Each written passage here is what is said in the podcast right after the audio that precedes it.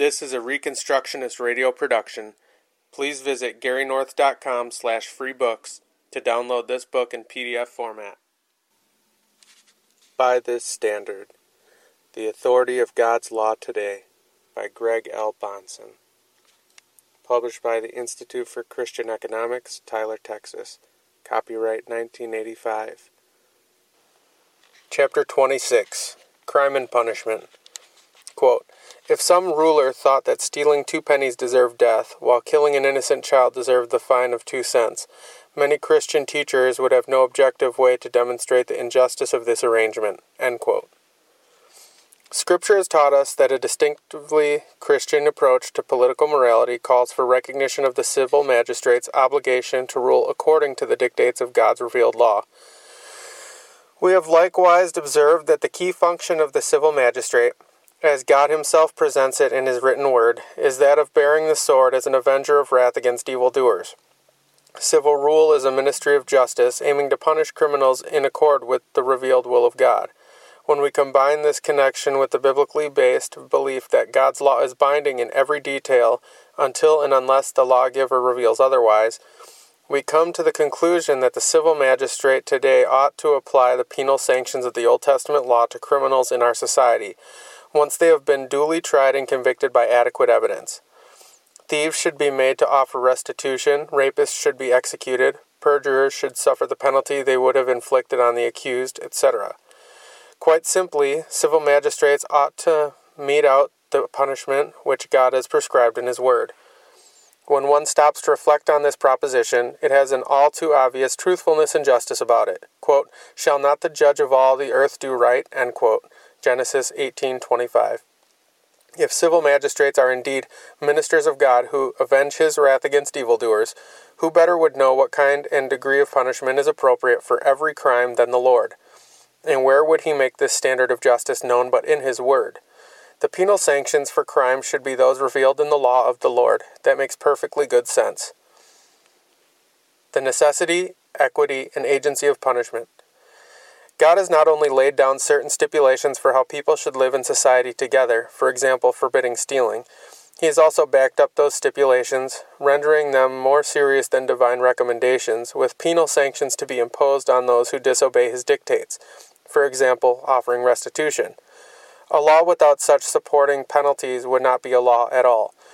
Now, in the case of certain Old Testament commandments, there was laid down a dual sanction against the offender. A murderer, for instance, would not only undergo the eternal wrath of God after his death, but he would also need to undergo the temporal and social penalty which God prescribed for the civil magistrate to apply, in this case, the death penalty. Not all of God's commandments carried this dual sanction, for not all sins are likewise crimes within the state. It is wicked to lust after a woman, but the civil magistrate can neither convict nor punish for lust. When lust becomes adultery, however, then God has stipulated certain measures to be taken by his ordained deputy in the state. Where God has prescribed it in his word, such civil punishments for crime are quite necessary. Indeed, Paul can say that the law of God was enacted precisely for dealing with public criminals, murderers, perjurers, homosexuals, and the like. 1 Timothy chapter 1 verses 8 through 10. The destruction of the wicked is a proper goal of a godly magistrate. Psalm 101 verse 8 so that he may root out all evil. For example, Deuteronomy chapter 17 verse 12 and chapter 19 verse 19, and protect the righteous of the land. Psalm 125 3, Proverbs 12:21. Such civil penalties against crime are to be executed without mercy or pity to the criminal. Deuteronomy 19:13 and verse 21, Deuteronomy 25:12, Hebrews 10:28. Lest judges become respecters of persons, looking upon the face of criminals and deciding according to some standard other than strict justice who should pay the price of his wrongdoing. Besides, when judges let proven criminals go unpunished, they in effect punish those who have been wronged by the criminal in the first place. As Luther once wrote, quote, If God will have wrath, what business do you have being merciful?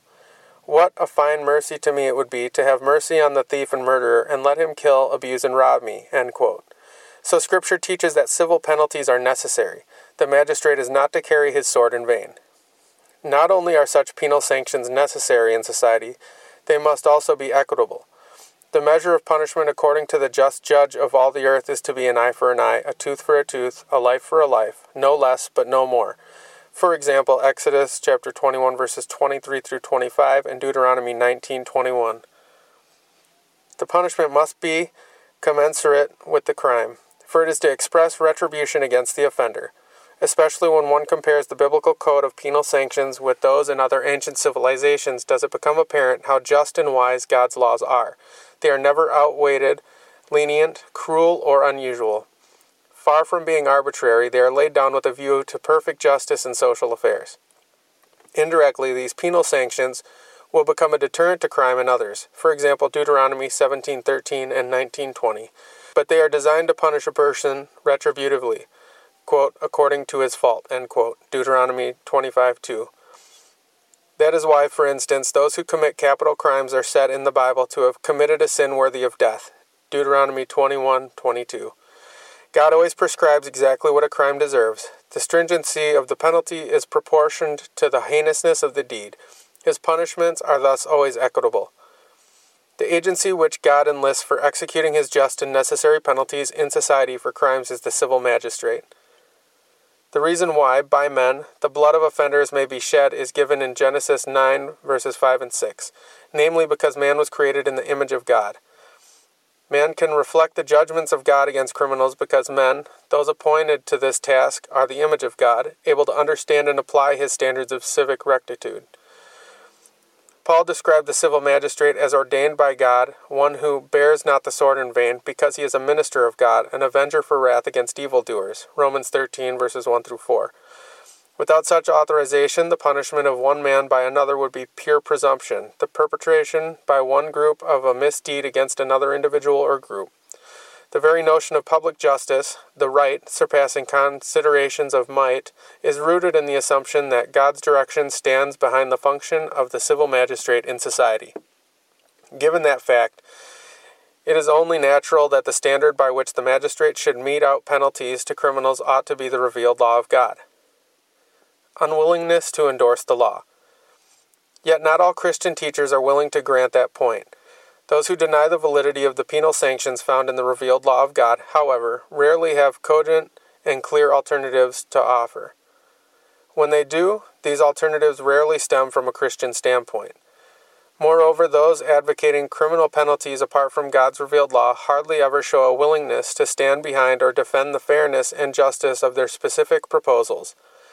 In short, those who demur at the idea of having a current day magistrate follow the penal sanctions of God's law usually leave us with the position that there are no permanently just standards of punishment, for magistrates are left to themselves to devise their own penal codes autonomously. If some ruler thought that stealing two pennies deserved death, while killing an innocent child deserved the fine of two pennies, many Christian teachers would have no objective way to demonstrate the injustice of this arrangement. Their failure to produce a God glorifying, scripturally anchored method of knowing what justice demands in particular cases of criminal activity would, in principle, leave us at the mercy of magistrate despots. When there is no law above the civil law, restraining and guiding its dictates, then human will becomes absolute and fearsome. Before any reader is tempted to turn away from the all too obvious proposition that God's revealed law should be followed by the civil magistrate when it comes to crime and punishment, let the reader be clear in his or her own mind just what the alternatives are. In many cases, those who criticize the use of God's penal sanctions, objectively known from the Scriptures, have either no alternative or arbitrary tyranny to offer in its place. In addition to asking for the alternative which the critic of God's law has in mind, the reader should make a point of requesting some justifying evidence from Scripture for this rejection of the Old Testament law's penal sanctions. This is highly important, for Jesus warned that anyone who taught the breaking of even the least commandment of the Old Testament, and the penal commandments are surely commandments found among the law and prophets, would be called least in the kingdom of heaven. Matthew 5, verses 18 and 19. Unless those who advocate the abolition of these penal sanctions can offer justification for their attitude from the Word of God, then their position comes under the heavy censure of Christ Himself. Moreover, Paul taught that the law of God was lawfully used to restrain criminals today, being the standard God expected his ministers in the state to use when they wielded their swords. 1 Timothy 1 verses 8 through 10, Romans 13 verse 4. To reject those standards would appear on the face of it to be speaking against the word of the Lord himself on the subject. Are the penalties culturally variable. What reason might someone offer for refusing to endorse the present applicability of the penal sanctions of God's law? It is sometimes suggested, without due reflection, that since the penal sanctions of the law are found among the case laws of the Old Testament, laws whose cultural details are not universally binding, these laws simply teach us that certain crimes should be punished, but not what the punishment should be. Therefore, quote, you shall not allow a sorceress to live, quote, and, quote, whosoever lies with a beast shall surely be put to death, Exodus 22, verses 18 and 19, simply teach that those who practice witchcraft or bestiality should be punished in some way, not that they must be punished in a particular way. The underlying principle is alleged to be merely that these acts are punishable. The death penalty is but a variable, cultural detail. As attractive as this suggestion may sound in abstract, after all, it would make it much easier to promote God's law within a secularized culture. It is clear that the suggestion cannot be defended in the face of particular textual and theological realities. For instance, the two texts rehearsed above are specifically worded so as to require more than just any kind of punishment for those who practice witchcraft and bestiality. What is prohibited in Exodus 22:18 is that a witch should be allowed to live. A magistrate who merely finds a witch, i.e., a genuine witch as biblically understood, would transgress this prohibition, allowing thereby what the text forbids, namely, for allowing a witch to live. Exodus 22:19 used an idiomatic Hebrew expression to communicate the certainty of the death penalty for someone committing bestiality. Quote, shall surely be put to death, end quote. The whole point here is that the crime is so heinous that only the death penalty is its just recompense. The arbitrariness of some commentators here is perplexing. For example, R.A. Cole writes, quote, Our attitude to perversions of God's natural order can hardly vary from those of the law, while our treatment of offenders will be very different today, end quote. Yet the Hebrew text teaches that our treatment of this crime must not vary. Surely such an offender is to be put to death. If that is not the justice which we endorse, then indeed even our attitude towards the perversion itself has varied from that prescribed by God's law. Someone might convincingly argue that the method of execution, for example stoning, is a variable cultural detail. But the text simply will not support the thesis that the law's penal sanctions are culturally variable. It will not support teaching an open ended approach to penology, that is, teaching simply that the criminals should be punished, without saying what the punishment should be. The principle taught in such case laws is that the relevant crimes are worthy of this or that specified treatment. The various alternatives for treatment may not be changed around, as though a murderer could be fined and a thief could be executed. It is precisely the equity of God's penal sanctions which precludes any shifting of them around. Yet this shifting of penalties is what the suggestion before us would allow, by saying that the case law teaches no set sanction, but only that there should be some kind of sanction. Such shifting violates the principle of an eye for an eye, a tooth for a tooth, a life for a life, etc. We have already seen above that equity characterizes the penal sanctions of God's law. Crimes have meted out to them precisely what justice says they deserve. This is the biblical approach to penology, and to depart from it is to welcome, in principle, arbitrariness, tyranny, and injustice to one's society. No more, no less. No more, no less. Biblical penalties, we are observing, are never too lenient and never too stringent for the cases which they address. Consequently, if a magistrate departs from the strict justice and equity of the biblically prescribed penalties for crimes, then the magistrate must either require more or require less than the law of God. Either way, he will depart from the norm of equity, meting out what a crime deserves, and thus will be unjust in his judgments by being either too hard or too easy on criminals. Hebrews 2 2 tells us, contrary to the mistaken assumption of many, that the Old Testament penal sanctions were not heightened or intensified punishments, going beyond what strict justice for society would dictate. The verse declares, as foundational to an a fortiori argument for the eternal justice of God towards apostates, that according to the Mosaic law, the words spoken through angels, Acts 7:53, Quote, every transgression and offense received a just recompense of reward, end quote. God's penalties were not overbearing there, and thus his judgment must be seen as fair towards apostates as well. God never punishes in an unjust manner, one that is too lenient or too harsh. He always prescribes exactly what equity demands. He can be counted on to stipulate a just recompense of reward for every crime. Those who depart from God's penal sanctions, then, are the ones who are unjust. If God says that some crime is to be punished by the magistrate with death, then the crime in question is indeed worthy of death, to use the biblical phrase, for example, Deuteronomy 21:22. One of the strongest endorsements of the justice of the law's penal sanctions is found in the words of the apostle Paul at Acts 25:11. When he was accused of many grievous things by the Jews, Paul responded, quote, If I am an evildoer, the same expression in Romans 13:4, and have committed anything worthy of death, the law's designation for a capital crime, then I refuse not to die. End quote. Paul did not argue that these Old Testament penal sanctions had been abrogated, nor that they were appropriate only for the Jews of the theocracy. He rather insisted that they applied at the present time and he would not seek to avert their requirement. He was willing to submit to divine justice, the justice of God's law, provided, of course, that he had truly transgressed that law. We too endorse the justice of God's penal code, if the Bible is to be the foundation for our Christian political ethic. Invalid attempts to sidestep biblical penology. Some Christians have attempted to escape the biblical requirements regarding penal sanctions on crime. Without answering the positive considerations which have been laid out above, they have suggested various reasons why we should not endorse the penal sanctions of the Old Testament law. We can quickly survey some of these reasons. Some say that the use of the death penalty would cut short the possibilities for evangelism. That may be true, but we must avoid portraying God's word as in conflict with itself, as though the evangelistic commission of the church could override the justice demanded by the state. Quote, the secret things, for example, who will be converted, belong unto Jehovah our God. But the things that are revealed, for example, the law's requirements, belong unto us and to our children forever, that we may do all the words of this law. End quote. Deuteronomy 29:29. Others appeal to emotion, saying that the penal sanctions of the Old Testament would lead to a bloodbath in modern society. Such a consideration is by its nature a pragmatic concern rather than a consideration for truth and justice but more importantly, it directly contradicts the Bible's own teaching as to what the effect would be of following God's penal code.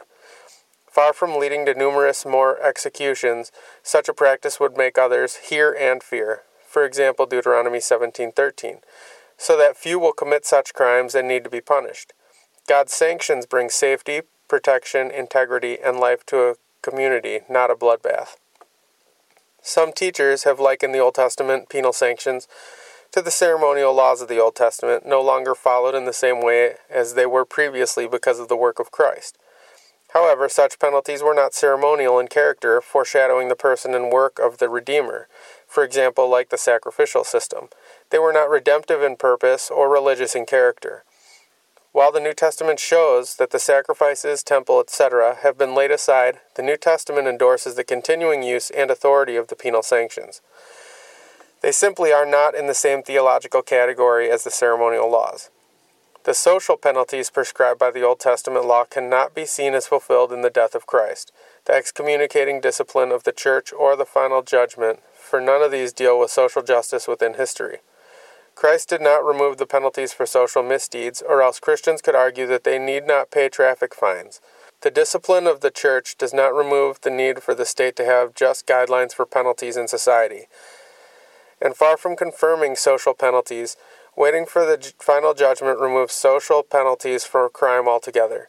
Even if one could argue, with biblical indicators, that the penal sanctions of the Old Testament foreshadowed the final judgment, it would be something else to argue that those penalties did nothing else but foreshadow final judgment. After all, they also dealt with historical matters of crime and punishment, and so they could continue to do so today, while still foreshadowing the coming final judgment. May we abrogate all but one? If the above arguments have proven awkward in light of biblical teaching and logical consistency, one can understand how much more difficult it would be to defend the position that the penal sanctions have been abrogated today, except for one, namely the death penalty for murder. Such a position fails to show that the penal sanctions have been laid aside in general. At best, it appeals to a fallacious argument from silence, saying that such social penalties were not mentioned, for instance, by Paul when he spoke to the Corinthian church about an incestuous fornicator. Of course, neither did Paul dispute those sanctions, seeing that he was speaking to the church about its response to the sinner, not the magistrate's response. Does his silence challenge or support the validity of the sanctions? Neither really, for a consideration of silence is logically fallacious. What is important is the presumption of continuing validity taught elsewhere by Christ. Matthew 5:19 and Paul in Acts 25:11, Romans 13:4, 1 Timothy 1 verses 8 through 10, Hebrews 2:2. Silence cannot defeat that presumption, for the presumption can be turned back only by a definite word of abrogation. Conclusion There is no general repudiation of the penal sanctions in the New Testament, and if there were, there would be no textually legitimate way to salvage the penalty for murder. The attempt to limit our moral obligation to the Noahic covenant, Genesis 9 6, is misconceived not only because the New Testament recognizes no such arbitrary limitation, see Matthew 5 17 through 19, but also because the Mosaic law is necessary to understand and apply fairly the Noahic stipulation about murderers. For example, the distinction between manslaughter and murder is not drawn in Genesis 9. That Paul in Romans 13 was not limiting the power of the sword to the guidance of Genesis 9 is clear from the fact that Paul recognizes the right of taxation, which is unmentioned in Genesis 9. If the Old Testament sanctions have been abrogated, and we have no reason to think that they have been, then there appears to be no way to salvage the death penalty for murder either.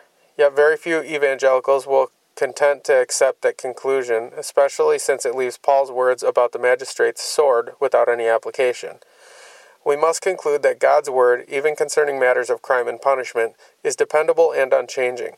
Without his guidance, the magistrate would indeed wield the sword in vain. Chapter 27 Church and State. Quote, it is in fact impossible not to have some religious presuppositions whenever a lawmaker takes a stand one way or another on an issue. End quote. We have observed that a distinctively Christian position with respect to law and politics will call for a promoting the comprehensive gospel advocated by the Reformed faith, a gospel which has political implications because Christ has established God's kingdom, with its influence in every area of life, and now rules as King of kings over all mankind. True believers pray that God's kingdom will more and more come to expression through history and that God's will be done on earth as it is in heaven. study of Scripture has shown that God's will for public justice and politics has been revealed in the permanent standards of God's law. Therefore, Christians ought to work to persuade others of their obligation to the commandments of God, including the civil magistrate of his duty to enforce the penal sanctions of God's law against criminal activity in society. Without God's law, the Christian may take an interest in politics, but he has nothing to contribute in the way of concrete guidance that could not just as well be contributed by autonomous social wisdom. God's law is the key, then, to the Christian attitude toward socio political morality. A complaint which is often heard in our secularized society, and even heard from Christians who have succumbed to the pressures of secularization, is that we cannot recognize God's law as the standard for political morality because of the separation of church and state. We need to explore this complaint from many angles in order to see just how weak it is. The separation in the Old Testament. First of all, there are people who reject God's law as the standard for present day political ethics because they believe that the Old Testament social arrangement did not, as we do today, recognize any separation of church and state. The thought seems to be this since the Mosaic Law was intended for a situation wherein church and state were merged, those commandments would be ethically inappropriate for a different situation like ours, where church and state are separated. This line of thought may be common, but it is invalid nonetheless. We can begin by taking, note of the fact that the Old Testament surely did recognize many kinds of separation between the cultic religions and civil political aspects of life. Kings were not priests in Old Testament Israel, and priests were not civil leaders, as in the pagan cultures around Israel. Indeed, when a king like Uzziah presumed to take upon himself the religious tasks of a priest, he was struck with leprosy from God for daring to break down the recognized separation of church and state. 2 Chronicles chapter 26 verses 16 through 21. There was a clear difference between the office and prerogatives of Moses and Aaron between those of Nehemiah and Ezra. The Old Testament social arrangement did not then merge the religious cult and the civil administration. We read that Jehoshaphat set the chief priest over the people in all the king's matters. 2 Chronicles 19:11. A functional separation between king and priest, both answerable to God, was known and followed. Thus, kings and priests had different houses, different officers, different treasuries, different regulations, and different forms of discipline to impose. The alleged merger of church and state in the Old Testament is simply based on the little familiarity with Old Testament realities as presented in Scripture. Recently, it has been suggested by one Old Testament seminary instructor that the membership of the Old Testament Jewish state was coextensive with that of the Old Testament Jewish church for he claims circumcision and participation in the Passover were required of all citizens in Israel. Despite prima facie force to this suggestion, we will find it acceptable only if we neglect to read the actual biblical account of the Old Testament social situation. As a matter of fact, there were indeed citizens of Israel, members of the state, who were not circumcised, bearing the mark of belonging to the covenant community, namely the women. But even more importantly, there were men in Israel who enjoyed the privileges and protections of citizenship, and yet who were not members of the church, who were not circumcised and did not partake of the redemptive meal of Passover. These were the sojourners in Israel. They had the same law, Leviticus 24:22, the same privileges, Leviticus 19:33 and 34, as native Israelite. But unless they were willing to undergo circumcision and join the religious community, they did not take Passover. Exodus 12:43 verse 45 and 48. In many ways, this parallels the situation today. All men live under the same laws and privileges in our state, but only those who assume the covenant sign, baptism in the New Testament, would be members of the church and free to take the Lord's Supper, the redemptive meal. Even at this level, we do not find a situation in ancient Israel that is altogether different from our own. Church and state were not merged in any obvious way in Old Testament times. Of course, there were many unique aspects to the situation enjoyed by the Old Testament Israelites. In many ways, their social arrangement was not what ours is today, and the extraordinary character of Old Testament Israel may very well have pertained to some aspect of the relation between religious cult and civil rule in the Old Testament. Nevertheless, we will search in vain to find any indication in the Scripture that the validity of the Mosaic law for society somehow depended upon any of these extraordinary features of the Old Testament social arrangement. Despite the uniqueness of Israel, its law code was held forth as a model for other nations to imitate. Deuteronomy chapter 4 verses 6 through 8. What was not extraordinary or unique was the justice embodied in the law of God. Its validity was universal, applying even to nations which did not in every respect parallel the social or church state situation in Israel. Consequently, even if we were to point out that today our social arrangement differs somewhat from that of Old Testament Israel's, we would not thereby be justified in concluding that the law revealed to Israel is not morally valid for our present day society.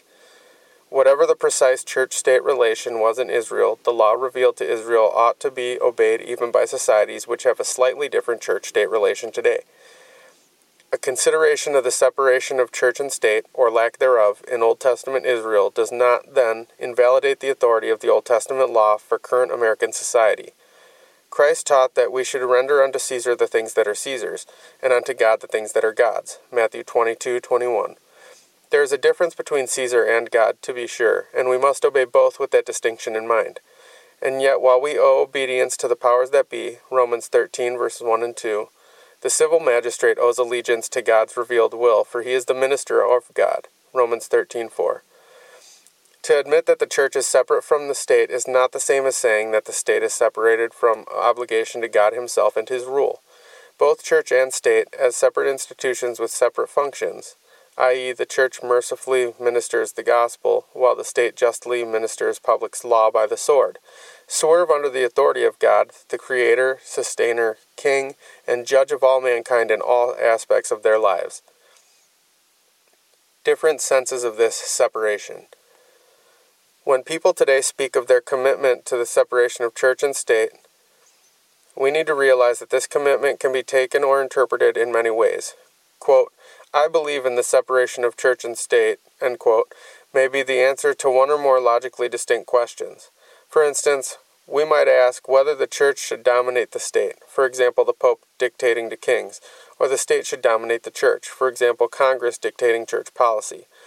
And the answer might very well be that we should hold to the separation of church and state, namely that neither institution should dominate the other. We should have a free church and a free state. A second question might be whether the state should establish one denomination over others as the state church, or tax the population for financial support of the ministers of one particular church or denomination. And the answer again might very well be that we should hold to the separation of church and state namely that all churches should be supported simply by voluntary offerings and one denomination should not be favored above others by the state. This, as a matter of historical fact, is what the First Amendment of the U.S. Constitution laid down when it prohibited the establishment of religion. It did not prohibit the expression of religiously based views by politicians or their supporters, nor did it prohibit obedience to the Bible by public officials. It merely prohibited the establishment of one denomination as the state church. Finally, in recent days, it has come to be asked whether a distinctive religious system or revelation should be the standard for individual lawmakers as they determine public policy. In previous ages, people would have been wise enough to see through such a question, for it is in fact impossible not to have some religious presuppositions whenever a lawmaker takes a stand one way or another on an issue. The only question should be which religious beliefs ought to guide him, not whether religious beliefs should guide him. However, today, those who favor the pseudo ideal of religious neutrality when it comes to politics tend to express their position as a commitment to the separation of church and state. By this, they mean the separation of morality, or religiously based morality, from the state. They favor instead secular or autonomous laws in society. Those who believe that magistrates are bound to the law of God are mistakenly accused of violating the separation of church and state, which should mean the separation of two institutions and functions. Conclusion We must be careful to understand how people are using their terms. The Christian who promotes obedience to the law of God within his society is not violating any biblical understanding of the separation of church and state. Indeed, it is hoped that believers would strongly advocate such a separation, meaning that neither institution should dominate the other in any official capacity, and that no denomination should be established as the state church. However, the Christian may very well be violating the separation of church and state when Secular humanism uses that as a catchphrase for religious neutrality in public policy. But at that point, our concern is not for loyalty to an ambiguous slogan, but for loyalty to the King of Kings. Quote, Let God be true, though every man is a liar. End quote. Romans 3 4. We must be faithful to Scripture's requirements, including the obligation of the civil magistrate to God's law, rather than to the popular dictates of our age. In short, quote, we must obey God rather than men. End quote. Acts chapter 5 verses 29. The Reconstructionist Radio Podcast Network brings to you a complete lineup of podcasts where you will hear practical and tactical theology. Our desire is not simply that you consume our shows, but that you also live out your faith in every area of life. We can talk all day long about these things, but if we fail to put them into practice, then we fail as ambassadors of Jesus Christ our King. Subscribe now to your favorite Reconstructionist Radio Podcast Network shows, or you can subscribe to the Reconstructionist Radio Master Feed, where all of the content we produce, including the audiobooks and audio articles, will pop up as soon as they are available. And don't forget to visit ReconstructionistRadio.com to volunteer as a narrator or to partner with this ministry financially. May the Holy Spirit stir you into action for Christ and His kingdom